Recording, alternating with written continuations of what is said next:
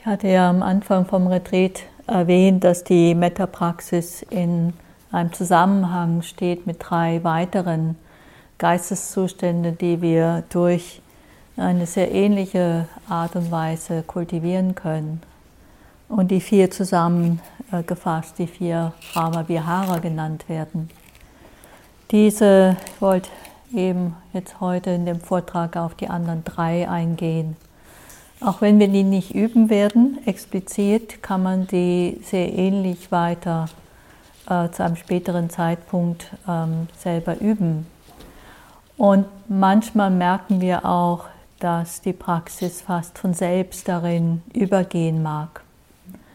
Gerade wenn wir, äh, also eben wir üben Metta und wir denken an eine Person oder wenn wir im Alltag Metta üben und uns fällt eine Person in den Blick, die gerade leidet, dann kann es sehr wohl passieren, dass dieses Metta sehr spontan ganz von selbst in Mitgefühl kippt. Und manchmal, ähm, ich habe es zumindest einmal gehört, wir denken vielleicht an eine Person, eine gute Freundin, einen guten Freund. Und während wir daran denken, fällt uns einfach auf, dass die Person recht viel leidet. Und auf einmal stimmen die Sätze nicht mehr, es quietscht so. Und das ist jetzt nicht ein Quietschen, weil wir ihn den Kontakt nicht hinkriegen, sondern weil die Sätze nicht ganz passen. Passender wäre eben, wenn wir sehen und Metta da ist und wir sehen das Leiden, dann ist der ganz natürliche Wunsch besteht darin, dass das Leiden enden möge. Dieses Mitgefühl wird manchmal auch ganz schön, finde ich, dieses Bild, das Beben des Herzens genannt. Und äh, es ist ein Beben, kein Erschüttertsein, kein Zusammenbrechen, es ist nur ein Beben. Und dieses Beben, das können wir manchmal spüren es tangiert uns, dass da jemand leidet, dass wir werden berührt, aber wir werden davon nicht überwältigt. Ähm, manchmal äh, haben wir auch den, äh, also das Beben ist da und wenn wir helfen können, bekommen wir auch den Impuls zu helfen. Also, aber es ist erstmal die Reaktion in unserem Herzen. Ja, wir schwingen mit, wir sind da und wir haben innerlich den Wunsch, die Hand zu reichen. Es gehören drei Dinge dazu, dass wir Mitgefühl empfinden können. Das eine ist natürlich, dass wir überhaupt bemerken, dass die Person leidet. Manchmal fällt uns uns nämlich gar nicht auf, obwohl es offensichtlich ist. Dass wir das schnallen sozusagen. Hey, da leidet jemand. Das nächste ist, dass wir eine Fähigkeit, dass etwas passieren muss, was Empathie genannt wird. Und Empathie ist eine sehr spontane Reaktion aufgrund von Spiegelneuronen auf der einen Seite. Und ähm, auf der anderen Seite gehört dazu auch, dass, äh, also es reicht nicht, dass da einfach nur jemand leidet, sondern auch mehrere Faktoren scheinen eine Rolle zu spielen. Und eines davon ist, dass wir den anderen als sehr ähnlich begreifen. Je unterschiedlicher wir die Person wahrnehmen, je mehr wir Getrenntheit sehen ähm, über äh, äußeres Erscheinen, über unsere Einstellungen, aber auch über das, was wir wahrnehmen, desto schwieriger äh, oder desto weniger Empathie kann entstehen. Und diese Empathie ist wirklich etwas, was sozusagen ein erster Schritt ist.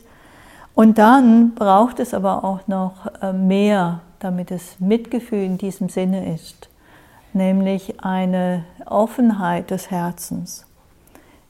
Ähm, wenn wir Leiden wahrnehmen, und das können wir immer wieder auch in uns bemerken, das heißt wir selbst, unser eigenes Leid oder das Leid von anderen, dann ist das immer das Wahrnehmen davon unangenehm.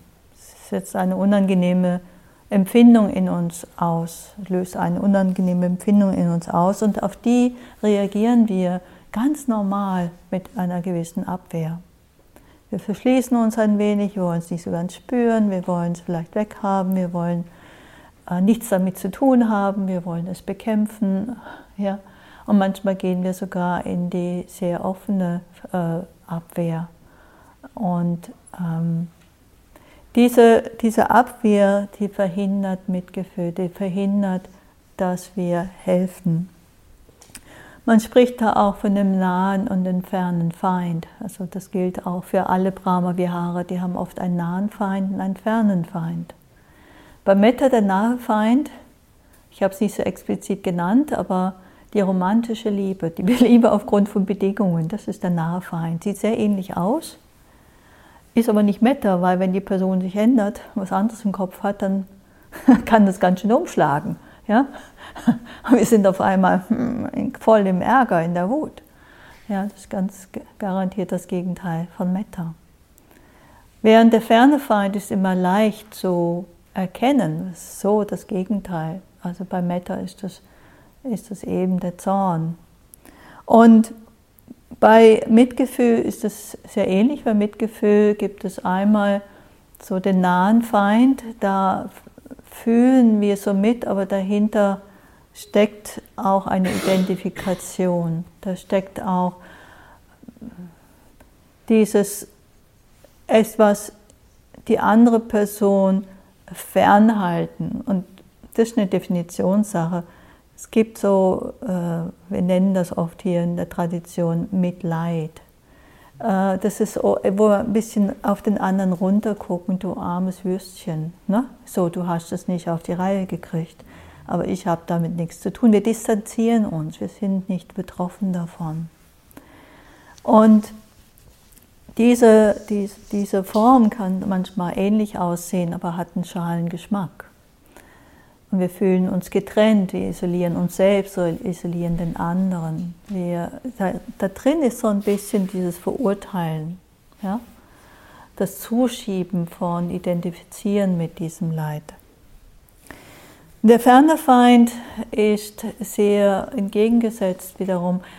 Dieses Mitleid kann auch zu Ärger führen, zu Ärgerreaktionen führen. Ja? Wir, äh, aus, aus, diesen heraus ähm, reagieren wir oft auch, okay, das müssen wir jetzt beseitigen und gehen so sozusagen in eine Wutreaktion manchmal auch hinein. Und der, der ferne Feind hier bei Mitgefühl ist die Grausamkeit.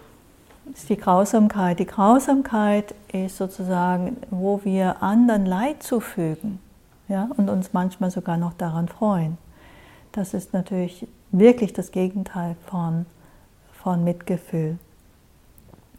Und sehr spannend finde ich ähm, in unserem Geist auch diese Qualitäten zu bemerken, weil ähm, der Buddha sagte ja in der zweiten Punkt des achten Pfades, wir sollen uns eine innere Haltung von Nichtgier, Nicht-Hass und Nicht-Grausamkeit entfalten.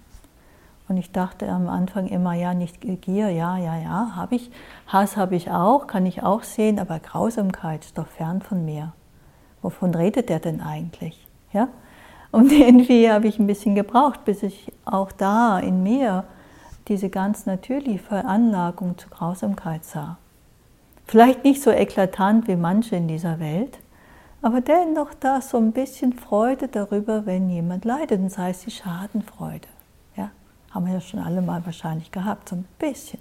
Das geschieht dir aber richtig recht. Und wir möchten so gleich noch ein bisschen nachbohren. so im milden Sinne.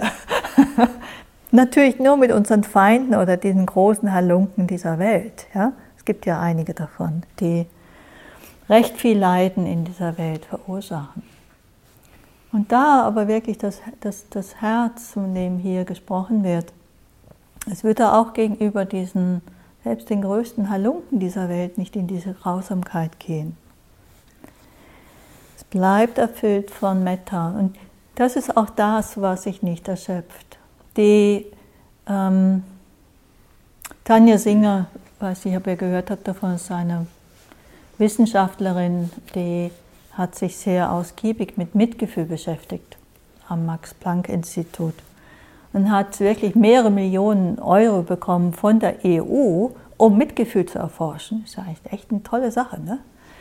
Und die hat da zum Teil auch herausgefunden, dass es so etwas wie Empathiestress gibt, also wo wir zu viel Leid begegnen und nicht wissen, wie wir damit umgehen sollen und dann in Stress geraten.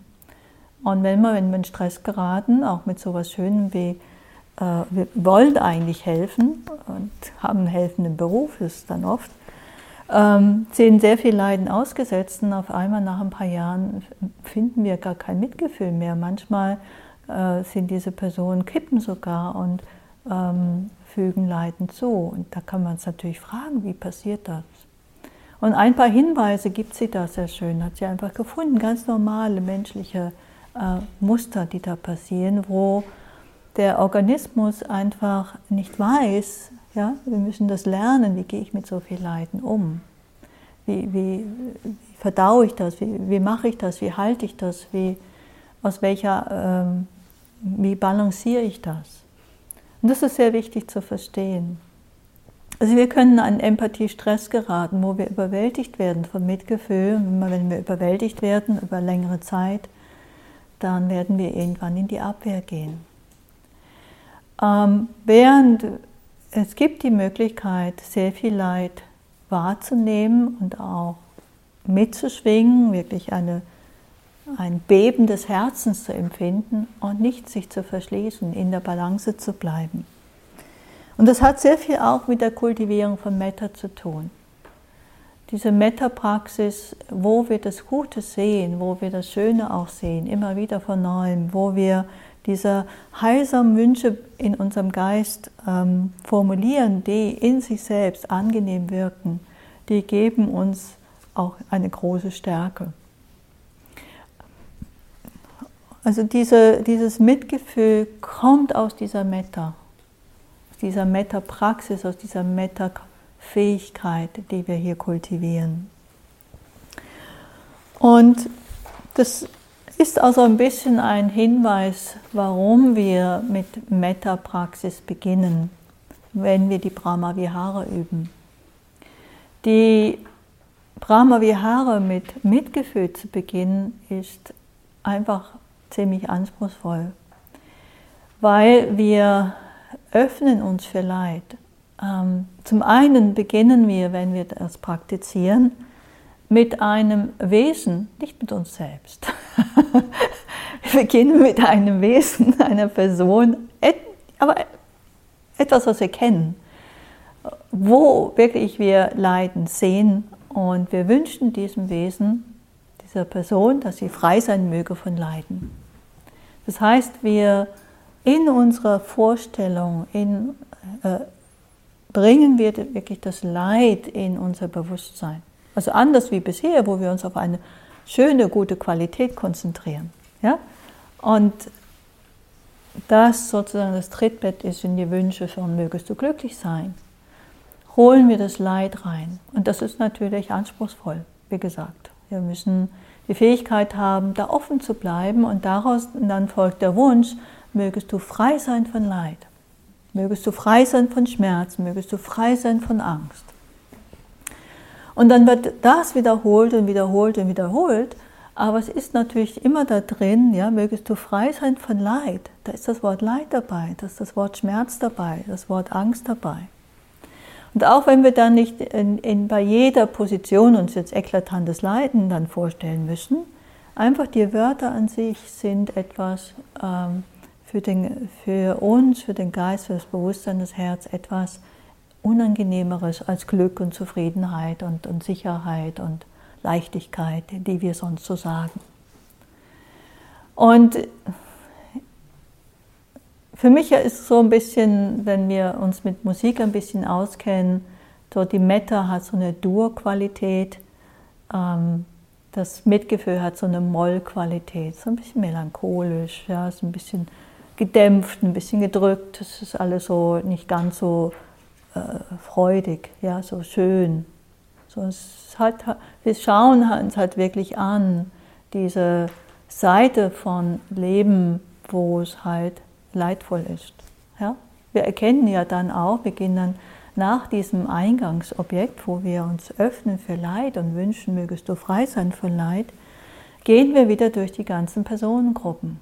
Ich selbst, Wohltäterfreund, äh, neutral, schwierige Person, alle Wesen. Und lassen uns da auch wieder Zeit und während wir dann mit den Einzelnen üben, ob sie Leiden erfahren oder nicht gerade, es wird uns bewusst, für alle ist dieses Potenzial vorhanden. Und das hat eben, es, es braucht dann oft, ähm, es bringt so was Schweres rein. Und ich einmal mal wieder praktizierte in, in diese, diese Brahma Vihara, bin ich so losgezogen und habe dann zu meinen Lehrern gesagt, also Metta habe ich ja schon mehrere Wochen gemacht, ne? also am Stück auch gemacht und dann jetzt würde ich aber gerne meine Zeit nutzen für ähm, Mitgefühl und ich möchte auch gleich damit beginnen. Sturkopf ich. Sie versuchten es mir auszureden, ich war natürlich stur, also nein.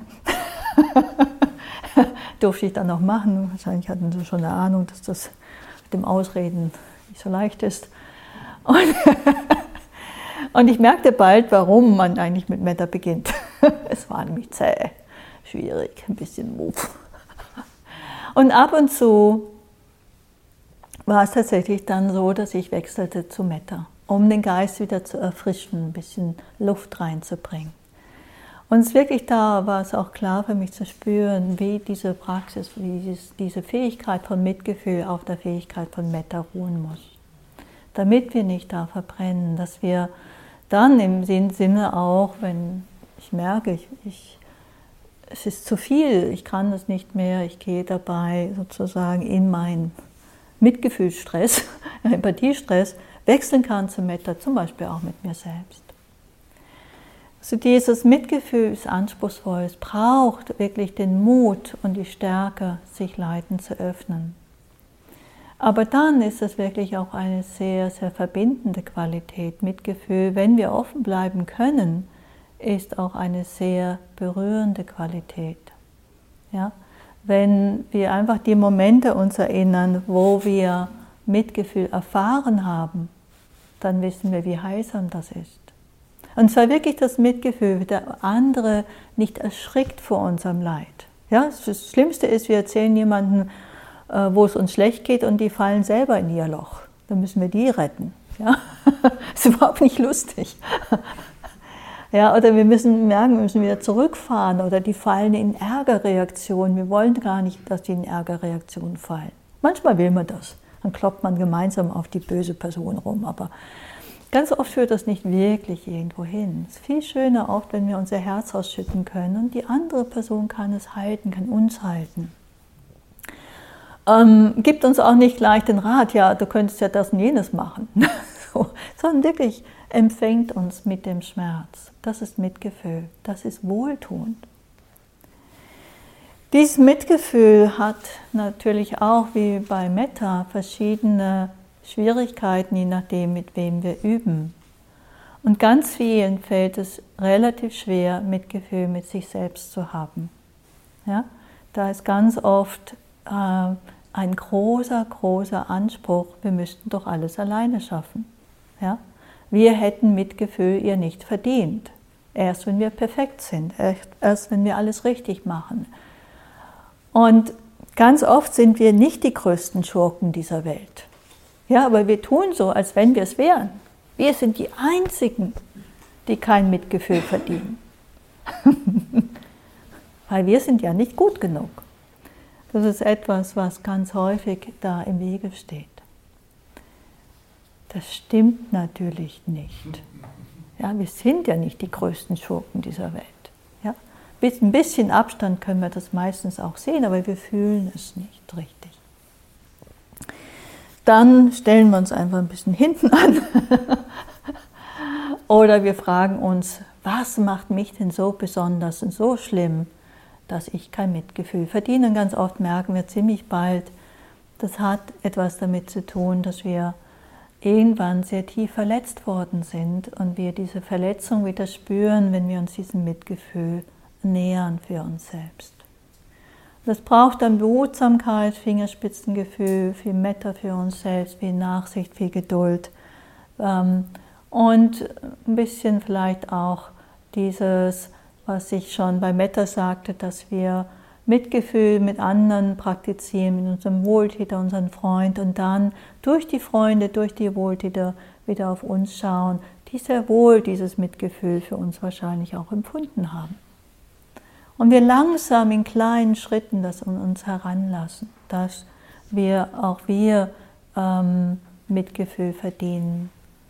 Und es uns selbst zu geben, ist die Tür, dass wir das auch mit anderen tun können. Weil es ist auch das, was uns hilft, wenn wir zum Beispiel dann anfangen, selbst wirklich zu leiden, also nicht nur zu beben, sondern zu leiden unter dem Leiden der anderen, dass wir uns um uns selber kümmern können. Dass wir wirklich dann ähm, nicht mehr mögest du frei sein von Leid, sondern, ah, jetzt leide ich selbst. Jetzt wünsche ich mir selbst, möge ich frei sein von Leid. Die Personen, die uns nahestehen, sind manchmal auch eine große Schwierigkeit für die Mitgefühl zu empfinden, weil der Schmerz oft größer ist.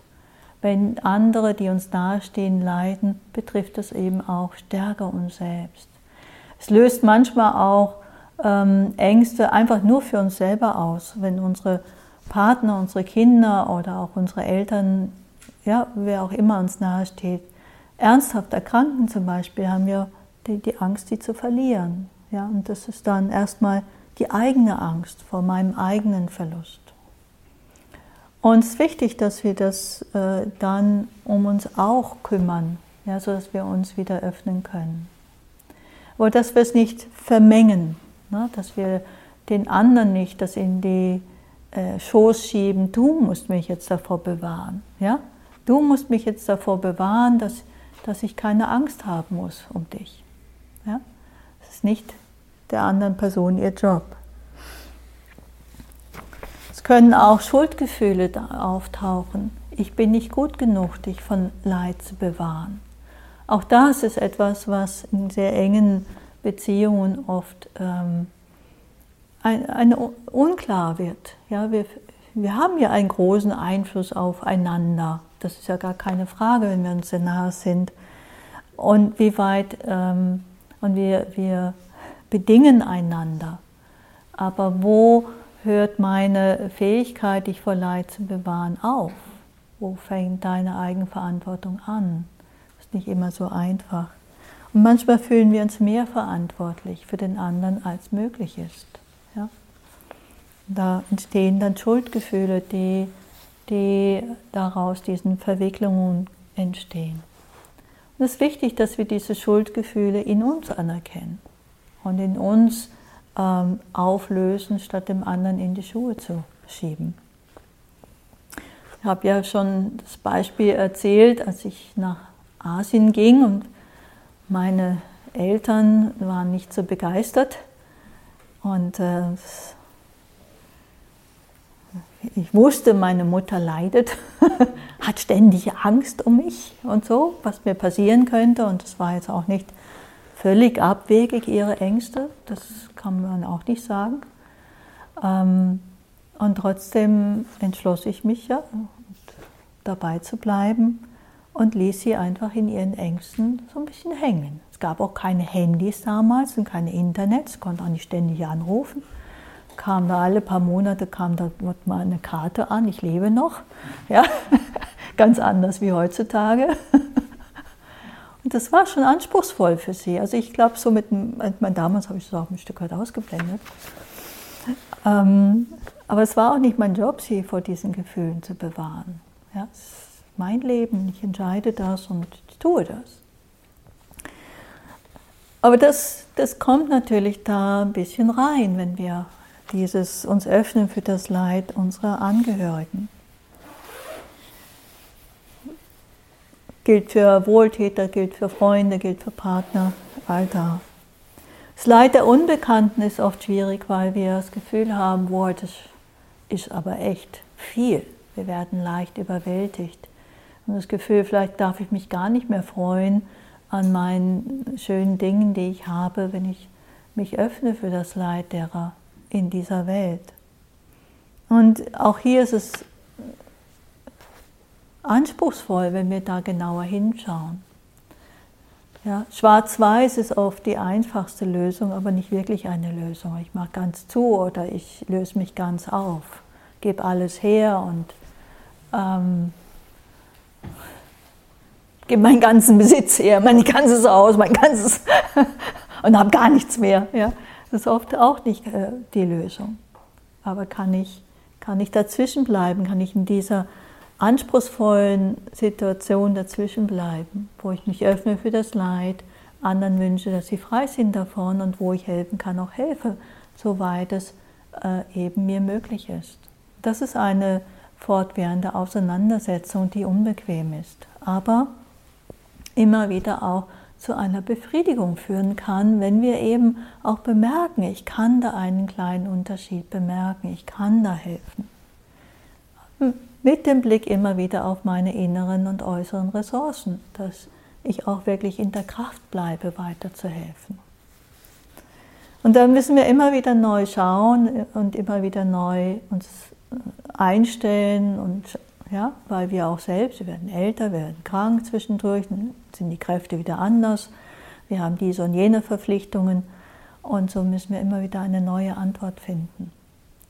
Aber oft, manchmal ist die Antwort für einen Moment unbequem. Ja? Für einen Moment spricht jemand an, sucht nach dem Weg und wir haben es gerade eilig, können wir dennoch stehen bleiben. Ja? können wir in dem Moment doch dieser Person helfen. Das sind manchmal auch oft ganz kleine Dinge. Und die können aber sehr, sehr erfüllend sein und auch sehr viel Freude bereiten. Die Freude, also Mitgefühl, Verbindung, Freude, ist ganz schön, dass wir äh, darüber tatsächlich auch sehr viel Freude und Verbundenheit äh, erfahren können. Kann ich jetzt noch sehr viel mehr dazu sagen. Die Schwierigkeit bei den schwierigen Personen mit Gefühl ist offensichtlich, ne? die, die schwierig sind. Da leiden wir ja schon.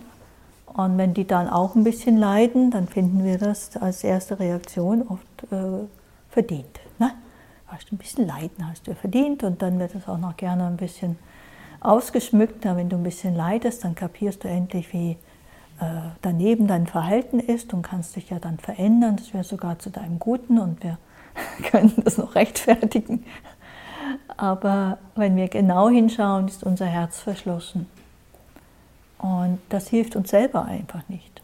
Ja, es macht uns selber unglücklich, es zerfrisst uns selbst. Also wenn wir da uns öffnen für das Leid und der anderen Person wünschen, mögest du doch frei sein von Leid, dann ist das auch für uns selbst. Wobei, wenn wir mit schwierigen Personen arbeiten in dem Moment und üben, dann ist es auch wichtig, eben, wir leiden selbst unter Umständen, wenn die Person uns selber Leiden zufügt, dann ist es wichtig, dass wir das Mitgefühl mit uns selbst nicht vergessen dabei. Wir haben Mitgefühl mit uns selbst und wir haben Mitgefühl mit dem anderen. Und das oft ist eine Frage, wo wir tiefer schauen ähm, müssen oft. Wo kommt das Verhalten des anderen wirklich her? Stammt das nicht auch vielleicht aus vielen, vielen ähm, Bedingungen heraus, dass die Person so handelt? Dass sie gerade diesen Geisteszustand von ähm, Angst, Wut, Ärger, Neid, Eifersucht, was auch immer gerade Folge leistet. Dass sie vielleicht einfach schlicht und ergreifend gereizt ist und wir sind einfach dummerweise im Weg und sie weiß nicht, wie sie mit ihrer Gereiztheit umgeht und haut einfach gerade mal aus. Ne? Und das ist etwas ganz Normales, wenn wir mal schauen. Wir sind auch immer mal wieder gereizt. Und aus dieser Gereiztheit heraus sind wir unwirsch, äh, wollen wir jemandem nicht helfen, sind kurz angebunden, ja irgendwas. Und wenn wir hinschauen, waren wir einfach nur überfordert und so geht es anderen eben auch. Also einerseits wichtig, Mitgefühl mit sich selbst zu haben dabei, sich selbst abzuholen, andererseits vielleicht zu schauen, gibt es Gründe dafür, die die andere Person so zu ihrem Verhalten führt und könnte ich auch könnte es vielleicht auch mir so gehen, dass ich ähm, solche, aus solchen Geisteszuständen heraus erstmal solche Geisteszustände erfahre oder eben aus solchen auch noch handle. Und wir fangen natürlich immer bei kleinen Dingen an und dann ist natürlich dann die Frage, wie ist es mit diesen großen Schurken dieser Welt? Ja? Aber auch die sind irgendwann mal mit 50 cm auf die Welt gekommen, ungefähr. Oder 53 oder 46, irgendwas daneben, dazwischen. Und im Laufe ihres Lebens, mit den Einflüssen von außen und der inneren Verarbeitung, und das ist unzählig, haben sie dann, wurden einfach äh, Kräfte in ihnen kultiviert, entwickelt, die sie zu dem werden ließen, zu den Taten führten, die sie getan haben. Wir versuchen nicht, ihre Verantwortung ganz wegzunehmen, aber wir sehen sie im Komplex, im Gesamtbild, im Gefüge von ähm, vielen Ursachen, die zu einem Verhalten führen. Und das hilft uns, worum es dabei geht, es hilft uns, unser Herz offen zu halten. Es hilft uns, den Zugang zum Mitgefühl zu bewahren, auch wenn wir sie in ihren Taten versuchen zu bremsen. Es ist in dem Sinne auch hier eine anspruchsvolle Praxis, die viel, viel Klarheit und Mut braucht. Und nicht bedeutet, dass wir uns nicht schützen können, dass wir nicht Grenzen setzen können. Die dritte der Brahma Vihara ist die Mitfreude. Die Mitfreude am Glück, am Wohlergehen, am Erfolg der anderen. Das ist das, was passiert ganz spontan, wenn Metta äh, da, wenn wir mit einer Metta-Haltung Menschen begegnen, die gerade, oder Wesen begegnen, die gerade Glück erfahren. Wenn wir eine Maus sehen, die gerade mit einer schönen Walnuss davon dackelt ja, und sich äh, darüber freut, dass sie die gefunden hat, oder eine Eichel oder eine Haselnuss oder was auch immer, dann ist anders bei der Katze, die eine Maus gefunden hat. Es vielleicht beides gleichzeitig. Aber es ist eine spontan, spontane Reaktion auch wieder des offenen Herzens. Mitfreude, Mitfreude am Glück, am Wohlergehen der anderen. Das ist völlig eine Mitfreude, die ganz uneigennützig ist. Frei von, das heißt eben Mitfreude, Mitfreuen am Glück der anderen. Der Buddha sagte auch, wenn wir, den Weg, wenn wir Mitfreude entfalten, äh, wir könnten auch den Weg zur Befreiung über die Mitfreude gehen. Er nannte es auch mit Freude sei der Weg des Herzens, die Befreiung des Herzens durch Freude. Also wenn ihr einen ganz freudigen Weg gehen wollt, geht den Weg der Mitfreude. Aber der ist anspruchsvoll. Ja? wenn wir schauen, wie, das tut ganz schön unser, also manche Dinge nicht, aber wenn andere Glück erfahren, Erfolg haben, das finden, was wir auch gerne hätten, ja, können wir uns vollkommen hundertprozentig mitfreuen. Oder denken wir, hm, hätte ich auch gern gehabt. Hm, warum war ich nicht zuerst? Warum haben die das gefunden? Es gibt bestimmt nicht mehr nochmal so was Schönes. Ja? Und ganz leicht schleicht sich das ein und das ist eben das, was Mitfreude wirklich blockiert. Also Mitfreude ist wirklich per Definition das Mitfreuen am Erfolg der anderen. Der Dalai Lama sagte, wenn wir Mitfreude entwickeln, weil das Schöne an der Mitfreude ist, wir haben einen Lohn. Wir haben zwar nicht die Sachen, die die anderen haben, aber wir haben die Freude. Und der Dalai Lama soll gesagt haben, die Chancen, Freude zu, entfall, äh, zu, in, zu erleben, würden steigen um 1 zu 8 Milliarden oder so ungefähr. Ja? Weil wenn, wir haben nun mal so ungefähr 8, und wenn wir noch die Tiere dazu nehmen, aber die sind manchmal eben auch hier wieder, wir brauchen das Sehen von Gleichheit, damit es wirklich mit Freude ist. Ich kann mich zwar auch mit einer Maus mitfreuen, aber es ist nochmal ganz anders, wenn es ein Mensch ist, weil die ähnliche Dinge wollen. Ich will zwar auch eine, eine Walnuss haben, aber es ist eine ganz andere Dimension für mich als für eine Maus. Für die ist es eine Tagesration und für mich ist es, naja, ein kleiner Snack zwischendurch. Also da ist wirklich auch eher so die Menschen gemeint. Und wenn die eben das äh, bekommen, was ich auch gerne hätte, dann sehen wir oft, wie anspruchsvoll das ist. Und dennoch ist es ein schöner Weg. Und wenn wir den Zugang finden können, ist es äh, sehr wundervoll, weil wir da auch dann ein Gegengewicht haben zu dieser Auseinandersetzung mit Leiden. Ja? Und dann wir fokussieren uns eben darauf, wir beginnen auch hier bei einem Wesen, einer Person, die gerade Freude erfährt, Glück erfährt, die gerade etwas erreicht hat, etwas bekommen hat, errungen hat, ähm, was sie mit Freude erfüllt. Soll jetzt nicht unbedingt was Unethisches sein. Ja? Das könnte man jetzt auch vermuten, aber das ist hier offensichtlich nicht gemeint. Das ist etwas ethisch völlig Korrektes. Ja? Hat gerade ihren Traumpartner gefunden, hat ein Kind geboren, ist glücklich, ähm, hat einen Job gefunden, die sie erfüllen, ganz weltliche Dinge oder hat einen inneren Prozess gemacht, der sie auch wirklich sehr viel weitergebracht hat.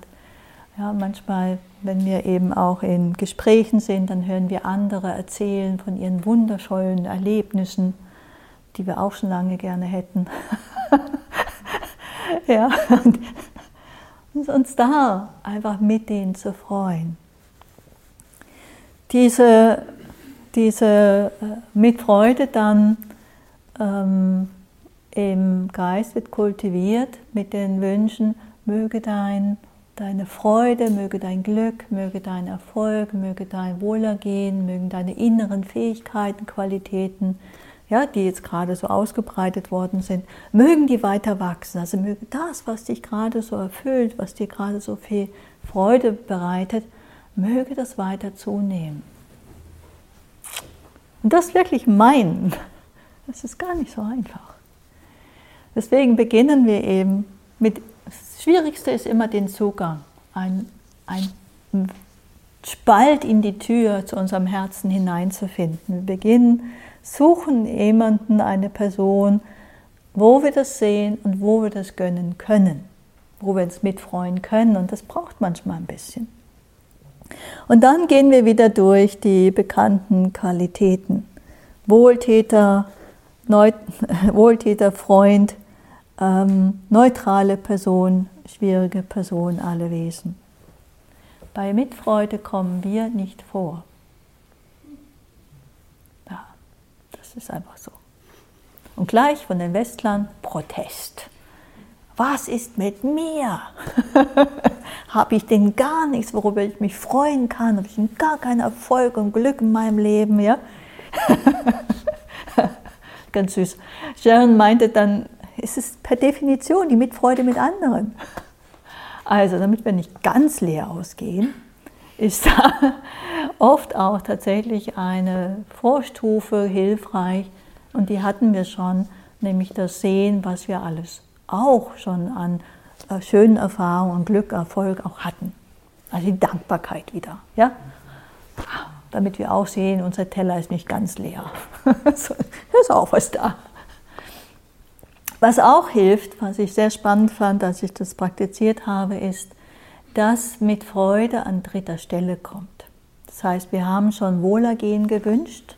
Ja, wir können uns auch vorstellen, wir wünschen diese gleichen Kategorien und wir können auch die gleichen Personen nehmen. Das macht das sehr spannend.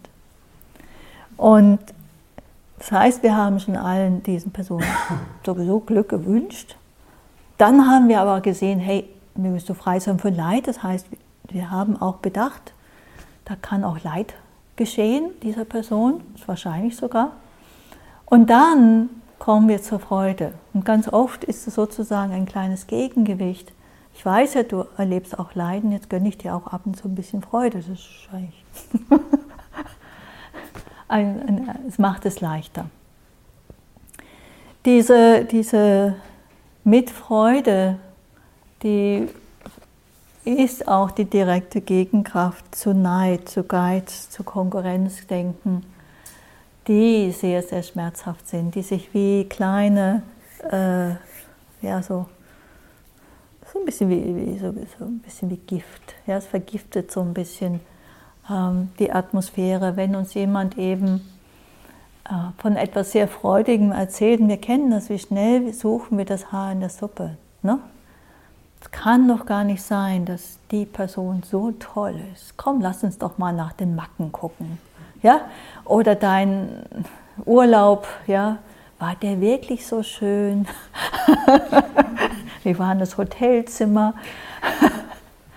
Ich merke auch manchmal, also wie, wie wenn die anderen so, wenn man so von freudigen Erlebnissen erzählt und die anderen kriegen lange Gesichter und so ein kleines schlechtes Gewissen kriegt und anfängt nach den schwierigen Momenten richtig zu suchen, ja, damit man sie wieder aufheitern kann. War nicht ganz so schön, also muss nicht ganz so viel Neid empfinden. Ja? Und es fängt schon an damit, wir gehen essen ins Restaurant und einer bestellt was und das ist richtig lecker, der andere bestellt was anderes und mag es nicht und wir mögen es auch nicht. Also wir tauschen auch nicht die Teller, sind auch nicht äh, gewillt, das zu tun und selbst da kann das schon passieren. Ach nee, es schmeckt doch nicht so gut. es könnte ein bisschen mehr dies und jenes sein. Das magst du bestimmt auch nicht. Und ganz schnell gehen wir da weg von. Es ist eine hohe Kunst, diese, wirklich diese Mitfreude zu leben. Also Mitfreude hat auch wieder nahe Feinde, ferne Feinde, der ferne Feind, eben der Neid, der Geiz und ganz viel auch dieses ganze Konkurrenzdenken. Wenn wir wirklich mit Freude entfalten, dann nimmt da viel von ab. Und das ist sehr, sehr entlastend, wenn wir nicht ständig vergleichen müssen, habe ich mehr, habe ich weniger. Ah, es ist sehr, sehr entlastend, weil irgendwer hat immer mehr. Ja? Weil wenn andere weniger haben, das ist ja nicht so interessant, weil wir befürchten ja, dass andere mehr haben. Mehr Glück als ich. Und der Nahfeind ist ähm, dieses Übersprudelnde. Ja? Die Mitfreude ist gerade so eine, eine Praxis, die nicht, also in der Musik, da kenne ich mich jetzt nicht so aus, vielleicht weißt du es, Dur, Moll und dieses, dieses übertriebene, wie nennt sich das? Ja, wenn so die, wenn die, die, die Pirouetten schlagen, die Violinen und so ganz aufgeregt, wow, ganz freudige Energie verbreiten das, das ist so ein bisschen, äh, die, was passieren kann, wenn wir Mitfreude wir empfinden. Irgendwann so viel Freude, wir können nicht mehr uns an uns halten. Ja? Das ist das, was man auch manchmal Pity nennt. Ja? Es überschlägt sich richtig. Wir sind so voller Freude, dass, dass es irgendwann sogar schwierig wird zu halten und es überschlägt sich und wir kommen aus dem Kontakt heraus. Ja? Wir sind nicht mehr wirklich dabei, sondern wir wollen es nur noch loswerden. Und so ein bisschen dieses überkandierte Lachen, was ich manchmal bei Hollywood-Schauspielern vermute. Wo ich denke, das ist aber echt unecht. so ein bisschen hysterisch schon, ja, so. Ähm, also dieses mit, diese Mitfreude. Mitfreude ist auch eine schöne Gegenkraft zur Langeweile weil äh, und auch eben das balancierte Sehen von Leid. Aber Langeweile ist oft auch das, was ähm, sich einschleichen kann und dämpfen kann. Ja? Wir gehen aus dem Kontakt heraus, wenn Langeweile entsteht. Mit Freude bringt uns wieder in Kontakt, da gehen wir gerne in Kontakt. Deswegen ist es manchmal auch wirklich schön, diese äh, zu sehen, auch das Augenmerk zu richten darauf und es zu bemerken, wo Glück, Freude äh, erfahren wird, wo Dinge gelingen, wo etwas, und das können kleine Dinge sein, die, die eben sozusagen unser Leben gerade bereichern. Wir suchen ja oft nach großen Glücksmomenten, da muss wirklich was passieren. Aber es sind oft ganz kleine Dinge, die wir übersehen, die uns Freude bereiten können. Und ich möchte enden mit einem Zitat, äh, einer Geschichte von Munindraji. Ich habe ihn schon erwähnt. Munindraji war ein Inder, der nach Burma ging, Myanmar, und dort in die Klöster ging, bei Mahasi Sayadaw studierte und praktizierte und dann als Lehrer wieder zurück nach Indien ging. Und dort traf er auch die Lehrer, die heute im Westen die Vipassana-Tradition, die Metta-Tradition sehr entscheidend geprägt haben. Joseph Goldstein, Sharon Salzberg, Fred von Almen und andere. Und er wurde einmal gefragt, er war ein sehr bescheidener Mann, so wurde mir berichtet, ähm, aber auch sehr tief in der Praxis. Und er war als Laie äh, mit acht Gelübden unterwegs und er wurde einmal gefragt von seinen Schülern, warum er denn meditiere. Und man könnte sich jetzt eine bombastische Antwort vorstellen, ja, so jemand der so sein ganzes Leben wirklich darauf ausgerichtet hatte. Und er sagte, ich meditiere, damit ich die purpurfarbenen Blümchen am Wegesrand nicht übersehe. Das ist eine Antwort, die uns vielleicht etwas zu denken geben kann, dass wir so oft nach etwas ganz Großem suchen. Und vielleicht sind es die Blümchen am Wegesrand, vielleicht sind es die gelben Blätter, die wir jetzt sehen, die rötlichen, die ein oder andere Maus, die in meinem Loch verschwindet oder das eine oder andere Blümchen, der eine oder andere Pilz, der eine oder andere Sonnenuntergang, die, wenn wir sie wahrnehmen, uns unser Herz erfreuen können und wir dann uns darüber freuen können, dass wir das erleben. So, lasst uns einen Moment still sitzen und über die letzte Brahma Vihara spreche ich morgen.